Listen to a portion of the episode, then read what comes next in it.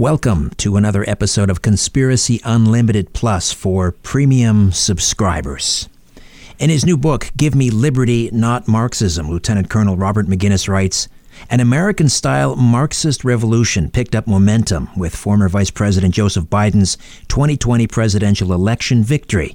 And now, with his cabal of co conspirators, he's in the process of remaking America alongside his globalist allies who together just might doom this country to historic oblivion.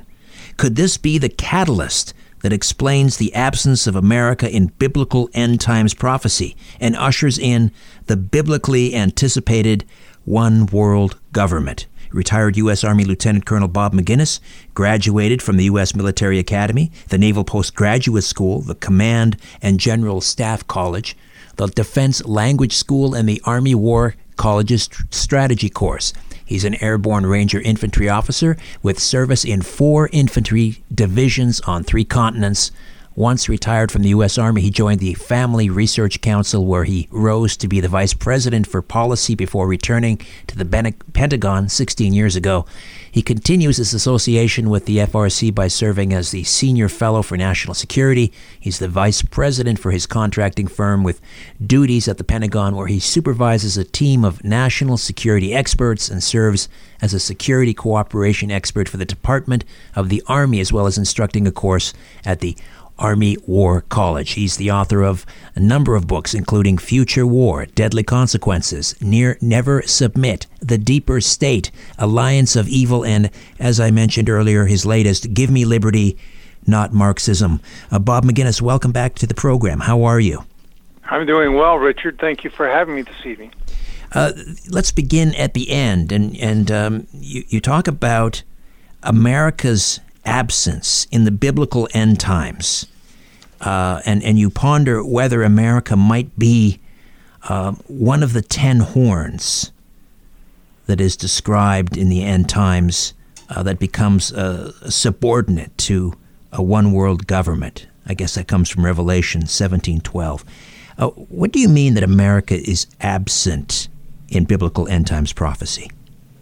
Well, prophetically, it does not appear as if the United States of America, as we know it today, uh, is is evidenced, is even spoken of, you know, in Ezekiel or in Revelation or any of the prophetic scriptures. And so, uh, you can come to a, a variety of conclusions. One of which, of course, is what I'm suggesting here: is that uh, America, uh, something happens to it. That it is just whenever that biblical end times is here and the Antichrist has come, that America is no longer the America that I've known since I was, you know, born into this country. So uh, that's my conclusion. Um, and whether or not we're at the precipice of, you know, leading to that outcome where America becomes non-consequential in today's world, or this is just another blip in the history of this 250 year old country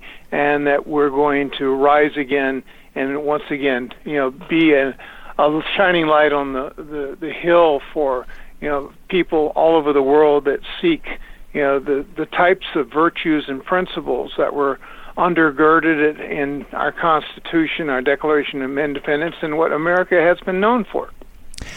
I remember in the, I guess it was the late 1980s, the presidential uh, election, uh, George Herbert Walker Bush versus the Democrat Michael Dukakis.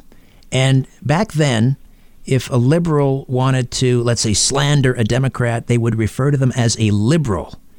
And uh, Democrats would even flee from that label, although I think Dukakis eventually uh, embraced it and said, Yes, I am a liberal. I mean that that's those seems like such naive times because now, uh, as you point out in the book, in in 2020, the isms of communism, Marxism, socialism, and progressivism were all on full display. How did we get from the Democrats running away from the word liberal to fully embracing Marxism and socialism?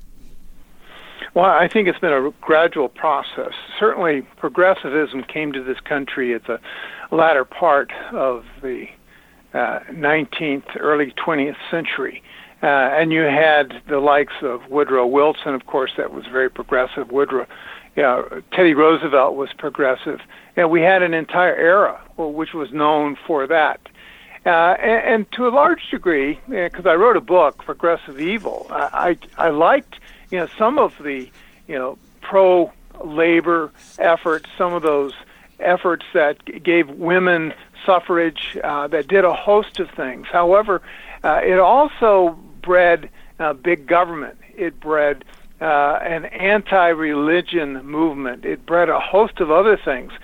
Uh, and of course, that also welcomed uh, at the end of World War One uh, the likes of some of the Marxists, the communists that came over after the Russian Revolution. Uh, we saw their infiltration into uh, the labor unions. We saw John Dewey, of course, you know, in the lead up to World War II, inviting the Frankfurt School and a whole host of Jewish Marxists uh, seeking to abandon Germany because of Hitler's anti-Jewish uh, approach, and they came to this country with uh, full intent of transforming America, not only into what John Dewey, the father of progressivism and you know modern education this country sought to transform, uh, but they wanted to radically change our morality, and we saw that by virtue of what they did within our media, what they did within the education establishment, uh, as well as within Hollywood itself. Uh, will with uh, Willie Merzenberger, uh, who went out there and you know with a very clear conscience said, "I'm going to, you know, really radically transform America and." You know, change it in ways that uh, is something contrary, radically contrary to what we had in mind. So you have a long history of sort of the infiltration through the decades of first progressivism, then some communism, Marxism mixed in, and, and all of these isms, as I out, outline in uh, and Give Me Liberty, Not Marxism, are really kind of on a sliding scale. Yeah, and I, I really see that once you are you know, embracing socialism, you're only a step out of communism, and they're really undergirded with the foundation of uh, true Marxists. What Marx put together in Das Kapital and the Communist Manifesto and so forth, and many of his writings along with Engels and others uh, through the years. So we've had a, a, long time coming to this. Where we are today, I think, to a large degree, is because we've abandoned our first love, the principles, the values that our founders gave us, and we've allowed uh, these individuals, these, this movement to take over some of the key institutions, the media, the education, uh, certainly uh, aspects of government, and other parts of uh, America in a way that uh, has really radically transformed us from what we started off to be. In, in the first several chapters, you, you kind of survey the changing attitudes towards some of these isms, Americans' views of capitalism versus socialism versus communism. Uh, and progressivism, uh, and, and, and, you break it down according to different age cohorts. Can you just kind of summarize uh, the the changing attitudes towards, let's say, uh, communism, squaring off against capitalism, for example, or socialism squaring off against capitalism in America?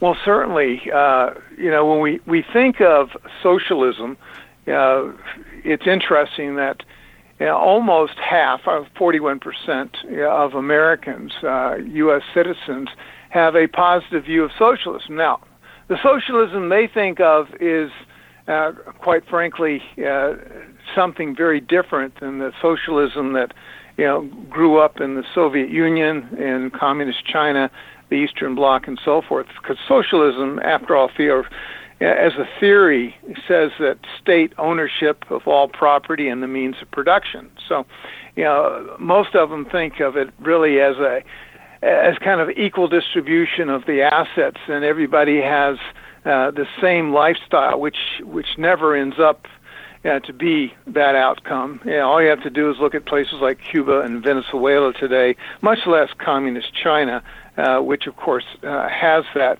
Uh, but socialism, in comparison to capitalism, now capitalism, it's interesting uh, that Winston Churchill, former Prime Minister uh, of Great Britain, in World War II, uh, he, I think, appropriately stated that capitalism, of course, is the worst way to set up a society, except for all the other ways. Free markets uh, allow for more innovative solutions and for more people to succeed. Now, that's his quote.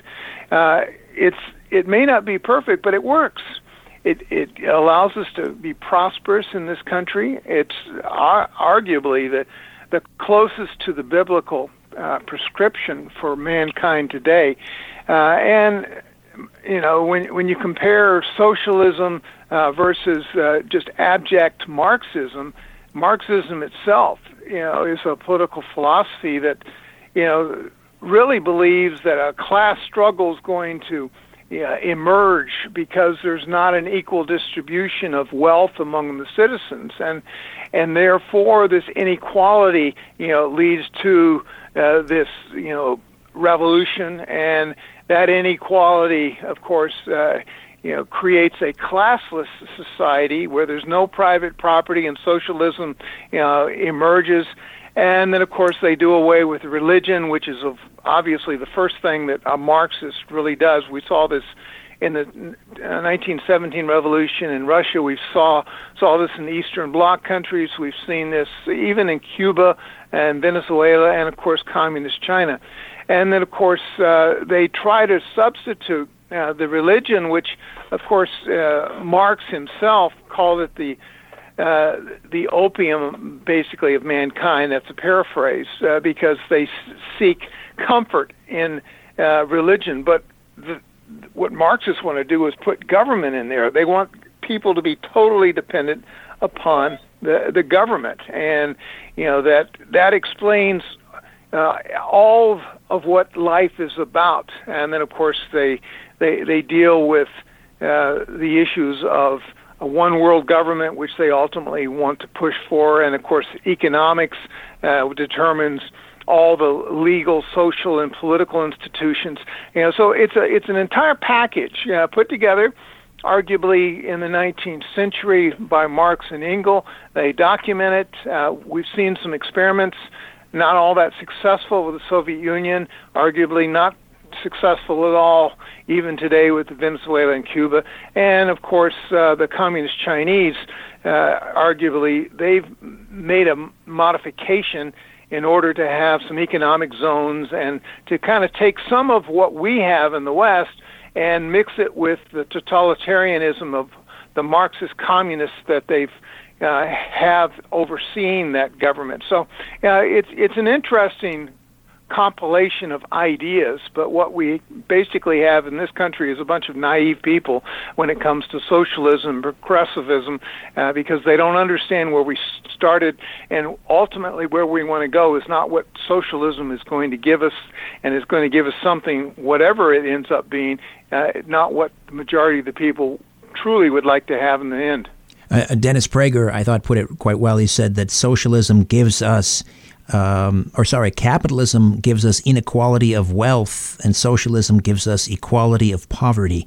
But what is the appeal? I mean, anyone who just surveys history, you don't have to go back that far. Uh, every time it has been attempted, it has ended in abysmal failure. When we look at, you know, maybe Venezuela as the most recent example, is there a confusion because uh, with with young people and understanding? What socialism actually is because they often point to the Nordic countries like Sweden as being an example uh, of socialism, where in fact it is it is perhaps even more free market in many ways than the United States. Yeah, I think that uh, the Scandinavian countries, in, in, fact, are very much free market. I, I uh, there's a dearth of understanding, uh, and to a large degree, that's by design, because our government school systems uh, seldom teach the true history of uh, Marxism, communism. Um, you know, the, the Black Book of Communism, which was written many decades ago, uh, chronicles, you know, the the dire situation that millions of people fell into as a result of the the Lenins and Mao's of the world, and yet we don't hear about that uh, in our uh, academic environment. In fact, if you go to a lot of college uh, and university settings today, you'll find, especially in the liberal arts community and colleges that they are teaching and using textbooks written by uh, many Marxists, certainly leftists, uh, that promote ideas, but they, they seldom, if ever, talk about the, the downside uh, of the theory, of the ideology that they're promoting. And unfortunately, as a result, we have a lot of people in this country that are uh, just starkly naive when it comes to the real agenda uh, behind the, the likes of Marx, whether it was back in the 19th century or you know, at the present day. Hey, it's Kaley Cuoco for Priceline. Ready to go to your happy place for a happy price? Well, why didn't you say so? Just download the Priceline app right now and save up to 60% on hotels. So, whether it's Cousin Kevin's Kazoo concert in Kansas City, go Kevin, or Becky's Bachelorette Bash in Bermuda, you never have to miss a trip ever again. So, download the Priceline app today. Your savings are waiting. Go to your happy place for a happy price. Go to your happy price, Priceline you, you quote Ayn Rand uh, differentiating between socialism and communism, where communism is achieved through force and, and socialism is achieved through uh, the vote. So communism is murder and socialism is suicide. What are the, but but what are the actual differences between communism and socialism? Well, I I think you know what you just quoted uh, is probably the most stark, and that is, uh, in order for socialism to function, uh, you have to abandon uh, basically personal ownership of property, and that you have to. Uh, recognize that every contribution, no matter how talented, uh, deserves no more than what everyone else deserves. Uh, so the incentive to excel uh, is drained from the culture, and so prosperity is not something you seek. You're just seeking uh, the common good for everyone. Now that may sound uh, very desirable, but the, the reality is that the entrepreneurial spirit uh, that really made the West prosperous uh, is embedded in, in two ideas. One is the uh, the idea of the Protestant ethic that, of course, comes out of Geneva, Switzerland, uh, John Calvin, arguably, uh, which was uh, linked up uh, to uh, entrepreneurship, which I can attribute to the, the Catholic, Roman Catholic Church and the bureaucracy that it was formed and the exchange of wealth that started back during the Renaissance. And so that came, of course, to full bloom in the United States. So we found ourselves prosperous because we worked hard. Well, yeah, the, the Marxist doesn't want that. The socialist doesn't want that. They want everybody to have, uh, no matter their talents or their effort, to, to have the same outcome. Uh, and that, unfortunately, uh, is a is a recipe for disaster, something that uh, we've seen elsewhere in the world. Because ultimately, people are, are there's going to be an elitist group, uh, people, uh, the, the Lenin, Stalins of the world, the Khrushchevs of the world. Uh, they're not going to get along like the average. Uh, Soviet citizen. You know, I, I I visited the Soviet Union many years ago when uh, it was still under communist rule. Traveled from Moscow and Leningrad, I saw the, the average citizens. Uh, they were very different than the elite in the Kremlin. And that was true in the East Bloc countries. It's true even today. Uh, if you go to Beijing and you talk to President Xi, and then you go down to perhaps one of the Western uh, provinces where you have Uyghurs that are in jail or in prison as slave labor. So uh, the, diversity, uh, the inequality, uh, the socialistic, you know, ideals uh, just are not a reality when we look at see how they actually evolved through the years. And what about uh, the neo-Marxists? Uh, for example, Black Lives Matter. They the founders uh, say that they are well versed in Marxist ideology, uh, but but are they truly Marxist? And what is neo Marxism? well, it's what they want it to be. Um, and, they use the, uh, the labels to promote a socialistic outcome, but the reality is that they're promoting their own welfare and their own power. Uh, the power resides within the, the elite, and as a result, uh, most people suffer while the, the few prosper. Uh, I, I make the argument uh, in Give Me Liberty, Not Marxism that you know, a, a lot of what we see here is a byproduct of uh, a very uh, arguably a satanic, a demonic influence that you know, runs from the time in which Marx himself, who had a, a very dark history, and it really has threads throughout the history of Marxism, communism, socialism, and progressivism, and, those tentacles are rather consistent. You know, I I, I write, as you know, uh, Richard, in the, in the book that Marx himself, uh, interestingly, to his own father, he said uh, of Marx that he was governed by a demon, and you know, Marx's own son referred to his father as my dear devil. And Engels, his partner in writing so much, the Communist Manifesto, Das Kapital, and so forth, called Marx a monster of 10,000 devils, and his own wife called him a wicked knave. So, you know, this guy was truly, even his writings and his public speaking, was truly a very evil person. And that that evilness, if if I can coin the word, uh, kind of you know goes forward through his ideology, and it's picked up even in the Soviet Union. And we, I, I try to attest to that in a in a variety of examples uh, that I put in "Give Me Liberty, Not Marxism." And then, of course, even Solzhenitsyn, who, of course, is the famous author, uh, the philosopher of the Soviet era. Uh, he said before the Soviet Union fell that, um, that basically and I'll quote here that within the philosophical system of Marx and Lenin, and at the heart of their psychology, hatred of God is the principal driving force, more fundamental than all their political and economic pretensions. End quote. Know, so uh, th- there's an evilness about it. You know, you don't have to necessarily believe in God. What you need to understand is these guys were very evil, and that comes out in their ideology. It it follows through the ages, and all you know. I mentioned the Black Book of Communism. You can see the the rancid trail of death that followed not only Lenin and Stalin and Khrushchev all the way to Gorbachev, and you see the trail of blood from the likes of Mao the Cultural Revolution from 68 to 75.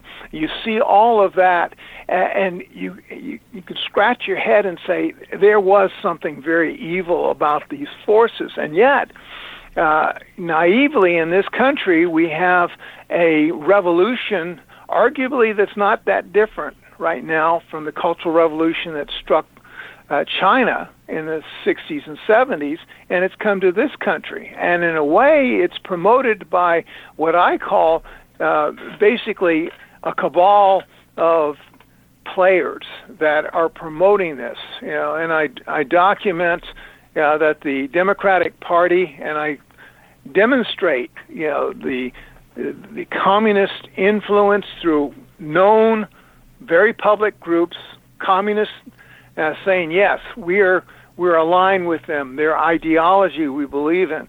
You see the same thing, of course, in the influence of the communist Chinese, and they're all over the United States today in the media, uh, both the entertainment and the news. Uh, they, of course, are in our college campuses and our schoolhouses, uh, all over. And I've I've go through that the education establishment, the mainstream media, uh, of course, a variety of secret societies that promote the elitism that you know I've spoken of already, and then of course uh, you mentioned Antifa and Black Lives Matter. I call them the ground troops, the Marxist-inspired ground troops. Yes, they may be quote neo-Marxist, uh, but they're using many of the same tools that we saw used by the likes of Lenin, Stalin, and others through the years. Uh, but at the same time uh, the elite that run those organizations are themselves uh, apart, and they're doing quite well. Thank you. Retired U.S. Army Lieutenant Colonel Bob Maginnis, author of Give Me Liberty, Not Marxism. Uh, a little earlier, you mentioned the Marxists' disdain for God, uh, but they also hate the family. In fact, it, it used to be uh, Black Lives Matter, it used to be on their website that they sought the destruction of the nuclear family as they saw it as a, a, a tool of oppression. Why is the family uh, antithetical to, to Marxism? Well, the family goes back to God. Uh, you know, after all, it's you know biblically, you know, Adam and Eve and the prosperity of mankind is linked to uh, the you know the structure, the family structure of a of a committed mom and dad with children that you know grow their culture, grow their communities, and so forth. But they do you know, they. It's interestingly uh, during the late 20s, early 30s, uh, under Lenin, uh, the Soviet Union tried to destroy the family, and so they basically threw uh, morality and caution to the wind, and uh, they tried to promote uh, free sex. You know, much like what we saw in the United States during the uh, late 60s and early 70s during the Vietnam War uh, demonstration, hippie era, and so forth. Uh, th- they did it back then, and quickly they came to the realization that this was not uh, working out all that well, uh, primarily because uh, women weren't having sufficient children, they weren't rearing them appropriately, the men were not working as they should, and so forth. So the destruction of the family is fundamental and from uh, an ideological perspective, much like uh, the institution of government, much like the uh, many other institutions, uh, certainly uh, when you consider uh, the say the the media or the education establishment, which those institutions arguably have already been taking captive, and some of the strategies that we've seen that have really been demonstrated over the last almost a hundred years is pretty self-evident that there was a design to really take them captive. Uh, arguably, uh, the infiltration of institutions is outlined by Italian communist Antonio Gramsci, and of course he he writes in his own you know, material, which some people refer to as a long march through institutions. Basically, you get in there and you take those institutions captive by uh, ideologically minded people that you know embrace your particular, you know, in this case, communist or Marxist uh, viewpoint. And we saw that in the education through John Dewey and others that I pointed out earlier.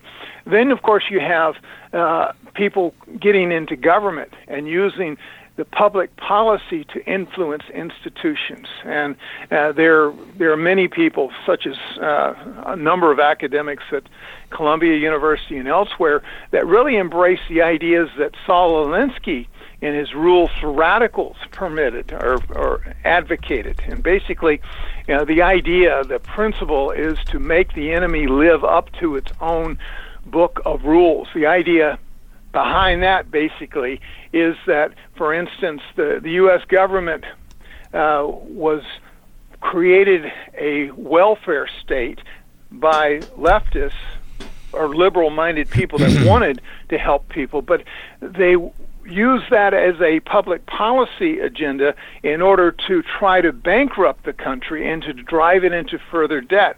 Uh, so that was one way in which you take captive uh, a an institution, in this particular case, government, and arguably, given the national debt we have today, uh, and some of the things Nancy Pelosi and President Biden are advocating with trillions and trillions of more debt, uh, they're doing quite well.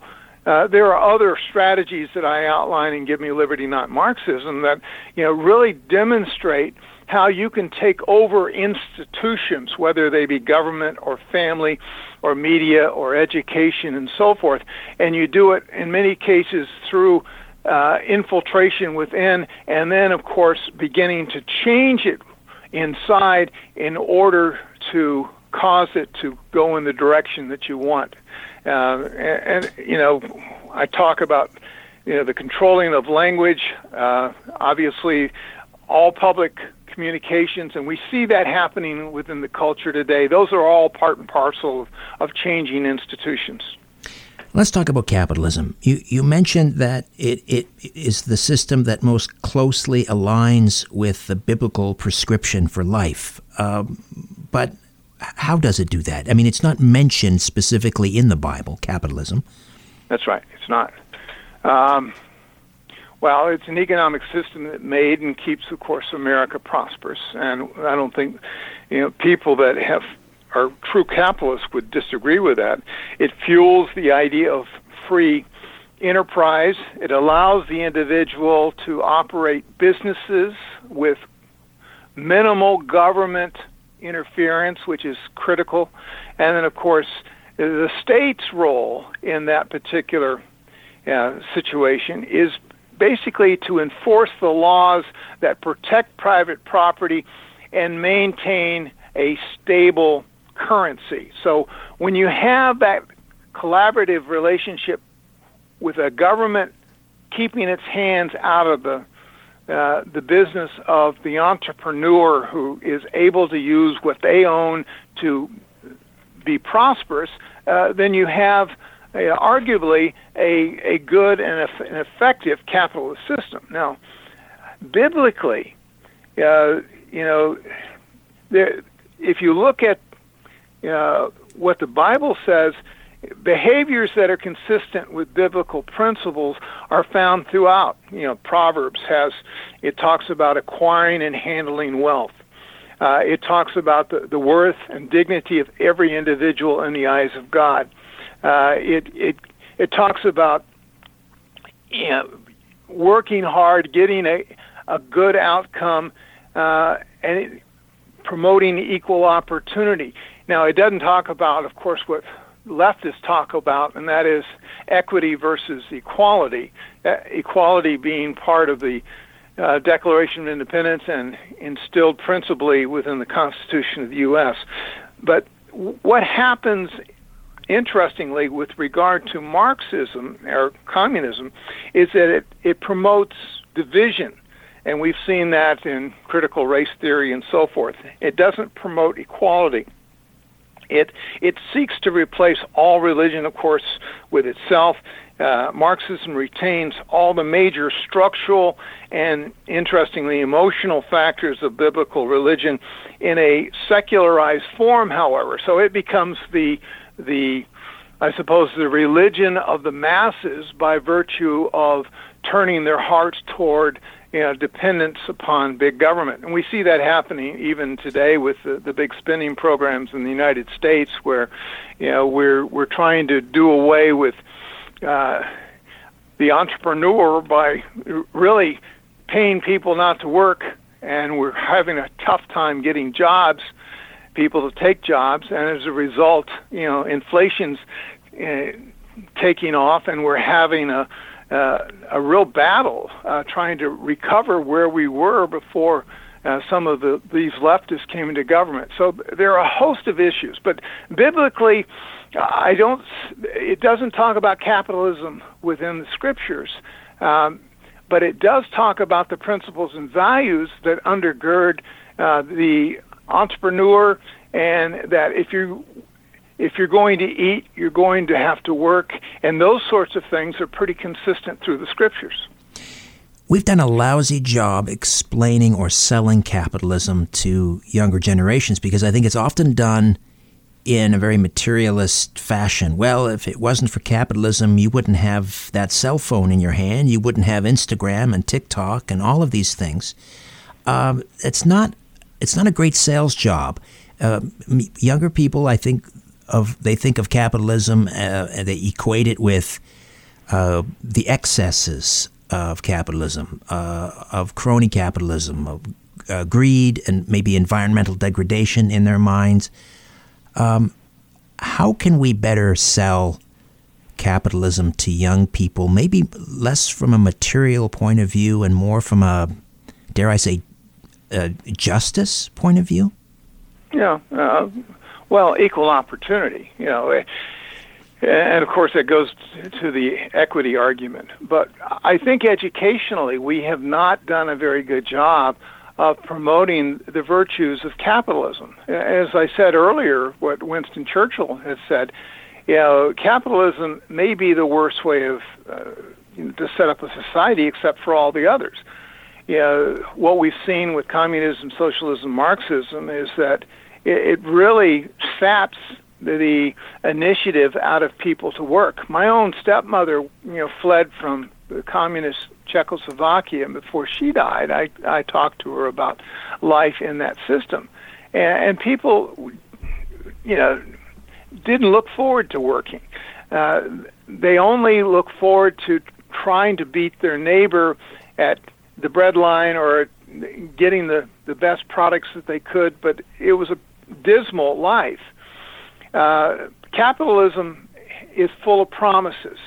Uh, some people actually enjoy those outcomes, and some of them don't as much. But where we have equal opportunity, uh, especially in the United States, where we don't you know, template that or suffer suffer uh, or create a, a situation where we're forcing people to do something that they don't want to do. If they do it by their own will and they do it uh, by their own initiative uh, and they prosper, uh, then others see that and they want to work hard and have the same outcome. Uh, some people will not do that, obviously, and we need to through charity, and I deal with the charity issue and give me liberty, not Marxism, we need to help those that are less fortunate. But at the same time, we shouldn't hold back those uh, that can be incredibly productive. It's in the West where we have, as you indicated, Richard, all these great inventions. You wouldn't have those great inventions uh, if you were in a socialist uh, environment because there's no extra reward for working very, very hard. Uh, you know, and they they just sap all of that energy out of you. And and fundamentally, I don't think we teach that in the schools. And we need to make sure that people understand that ideology and the way in which you form your government, the way in which you run your culture, is significant. And the freedoms that we have in the United States, our civil liberties, uh, certainly our our ability to work hard and prosper are things that we should cherish and we should promote uh, and help those that are less fortunate. Uh, but unfortunately, uh, that's lost on much of our uh, elite education establishment, and as a result, I think that you know people begin to get discouraged, and so this idea of socialism and and perhaps Marxism begins to creep in. This podcast is sponsored by Cloud Optimizer. As a business owner or IT manager, are your cloud investment costs going up and you don't know why? It's time for Cloud Optimizer. As you migrate your business to the cloud, what you're spending and why you're spending it can get a little hazy. But Cloud Optimizer clears up the mystery and puts the cloud to work for you. Cloud Optimizer starts by analyzing usage patterns, right sizing resources, leveraging discounts you may not be aware of, implementing automation, and much more. And by reducing unnecessary expenses and maximizing performance, Cloud Optimizer guarantees you a savings of five times what you spend for their service. As you utilize cloud based services more and more, you don't have to lose sight or control of your spend. You can stay agile, streamline your costs, and optimize your performance, plus save significant money with Cloud Optimizer. Make the cloud work for you with Cloud Optimizer. Get a free assessment and find out how much you can save by going to cloudoptimizer.com. Go to cloudoptimizer.com for your free assessment. That's cloudoptimizer.com. If if communist China is the blueprint for one world totalitarian government, what what is in it for people like Joe Biden, who you know prior to uh, coming to, to power or, or prior to be becoming elected president never really struck me as being particularly socialist or even Kamala Harris. I know she's been described as you know the most radical of the senators, but to me she seems more like an opportunist. If she knew that she could get into power by being a conservative, she would be that. She's a kind of a chameleon. Why are they? Why is the Democratic Party all in on communist China, the Chamber of Commerce, um, you know, woke corporations? Why are they all in on communist China?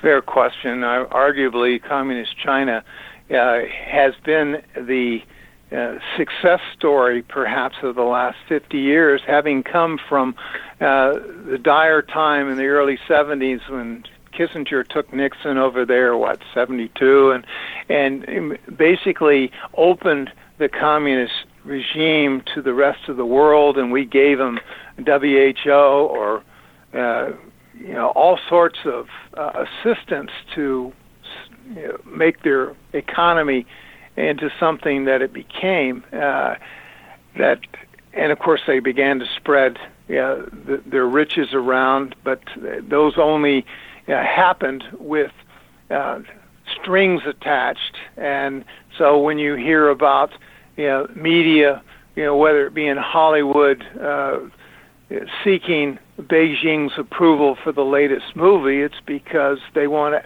access to the 1.4 billion people in uh, China uh, to show them their movie so that they can get rich as well. But the Chinese know how to manipulate people, and that's part of uh, the the behind the scenes uh, agenda that the likes of the very hegemonic, ambitious uh, President Xi of China has in mind. After all, he said by the middle of this century, he wants to be the world's not only leading economic power, but also the world's leading uh, military power. But how did they persuade people to come to their side? Well, I think to a certain degree it's through promises that are very empty for the most part. Uh, but the the Chinese have embraced, and I outline in there uh, what I consider five lines of effort in order to become uh, globally uh, significant, maybe create a one world government. Uh, yeah, their idea that they're using Belt and Road Initiative to uh, promote uh, these so-called supranational bodies, uh, you know, so that they can take over by you know, leveraging loans that they provide countries for infrastructure, and we've seen that from Sri Lanka to Belgium to uh, you everywhere else, 140 nations around the world.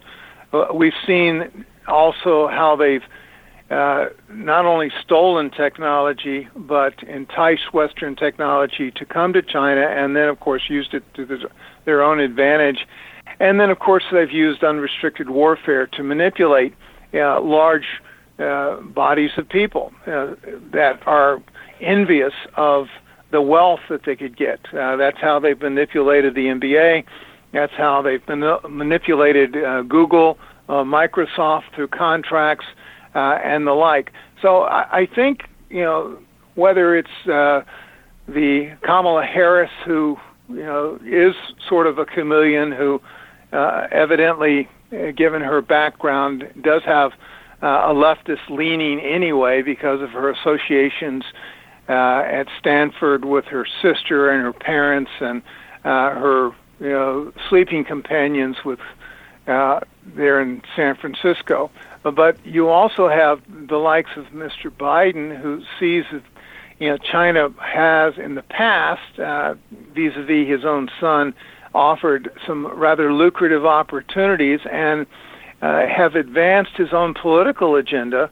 Uh, and arguably, if you look at uh, what has happened in the last election, that uh, the Communist Chinese use their media outlets and a variety of other mechanisms uh, to favor Mr. Biden over Mr. Trump because Trump just wasn't, you know, meeting what uh, President Xi had in mind economically and geopolitically.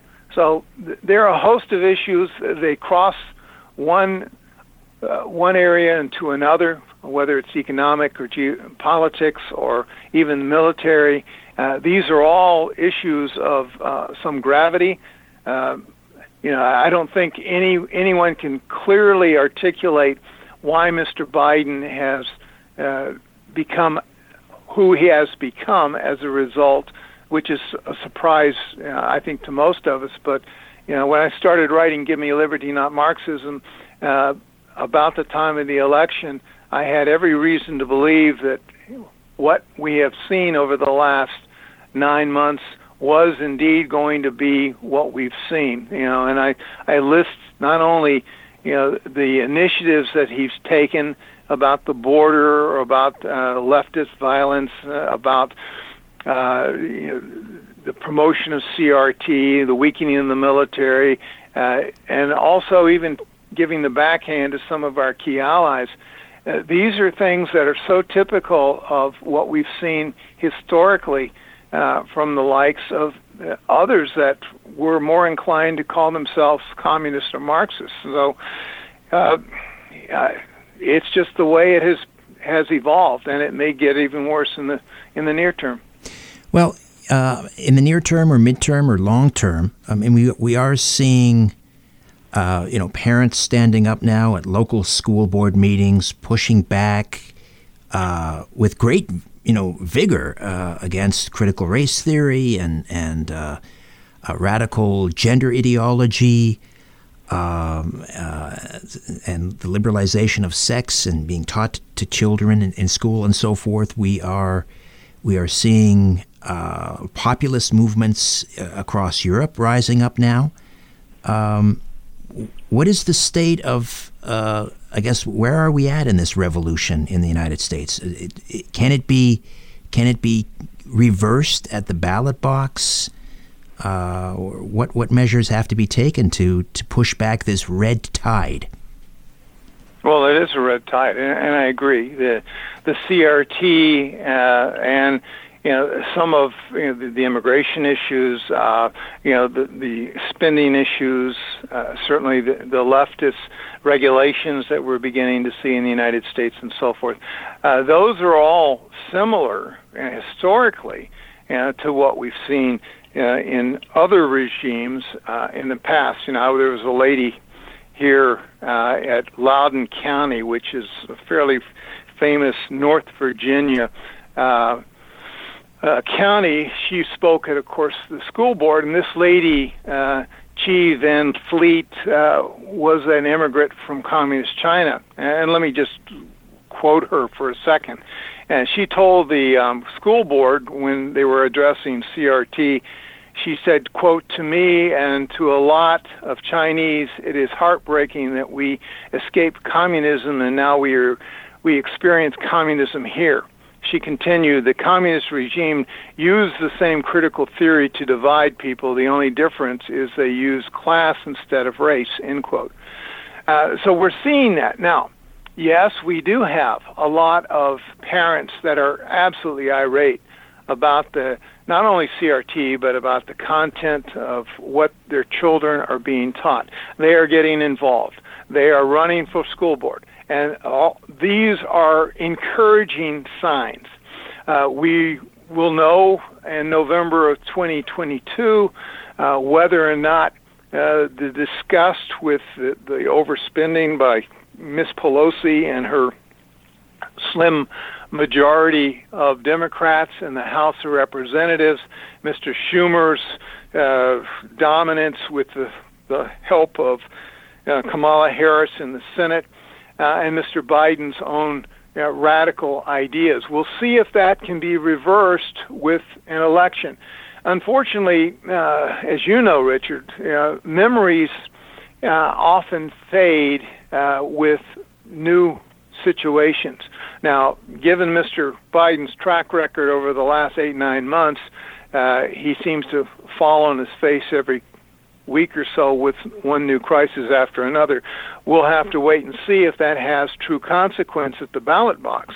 Assuming that uh, we do have a fair election, uh, which I think a lot of us are somewhat uh, concerned about, uh, given the uh, mail-in balloting and, and, other issues that have been brought to the forefront over the last uh, number of, of months. So uh, I would say that you're right. There is a, an uptick, not only here but in Western Europe, but even you know I, I noticed that the Germans. Uh, it, it looks as if the, the far right party and the far left party uh, have lost uh, uh, membership in uh, what the Bundestag, and as a direct result, uh, you know the, the middle parties are, are uh, whether it's the SPD, I could be wrong on that. It's not the CDU.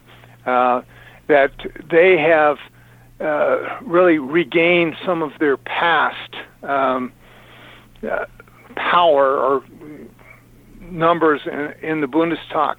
Uh, I, years ago, I was over in um, Vienna, Austria, when they had the Freedom Party uh, won a, a sizable minority in the Austrian parliament.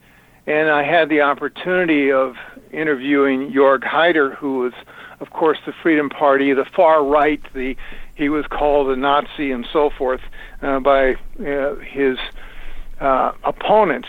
But what happened, what which was interesting, is that you know it was a real shock to the uh, the liberals in that particular government that you would have um, a, a, more nationalist uh, type of uh, political party that would begin to take uh, the a fairly sizable minority of the population's allegiance and that in its in itself, of course, uh, has continued. We've seen the, the same thing in France and the Netherlands, and and obviously in Poland and Hungary, and, and so forth.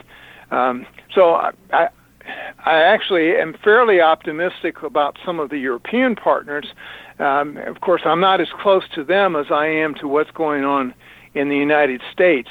Um, I'm optimistic somewhat uh, that we're going to be able to cobble this back together after uh, Mr. Biden and his cadre of of home wreckers continue uh, for the next uh, year. But uh, once we reach November 22, I think that that's going to be a very telling time, uh, and I'm optimistic at this point that um, that Democrats can be put aside and that they'll stop the steamrolling tactics of the Biden administration. Well, of course, politics, as they say, downstream from culture, and it's the cultural institutions that are far less ephemeral than the political institutions, and that is where I guess the heavy sledding is, is to transform those cultural institutions away from cultural Marxism and back to more um, uh, Judeo-Christian uh, and American values.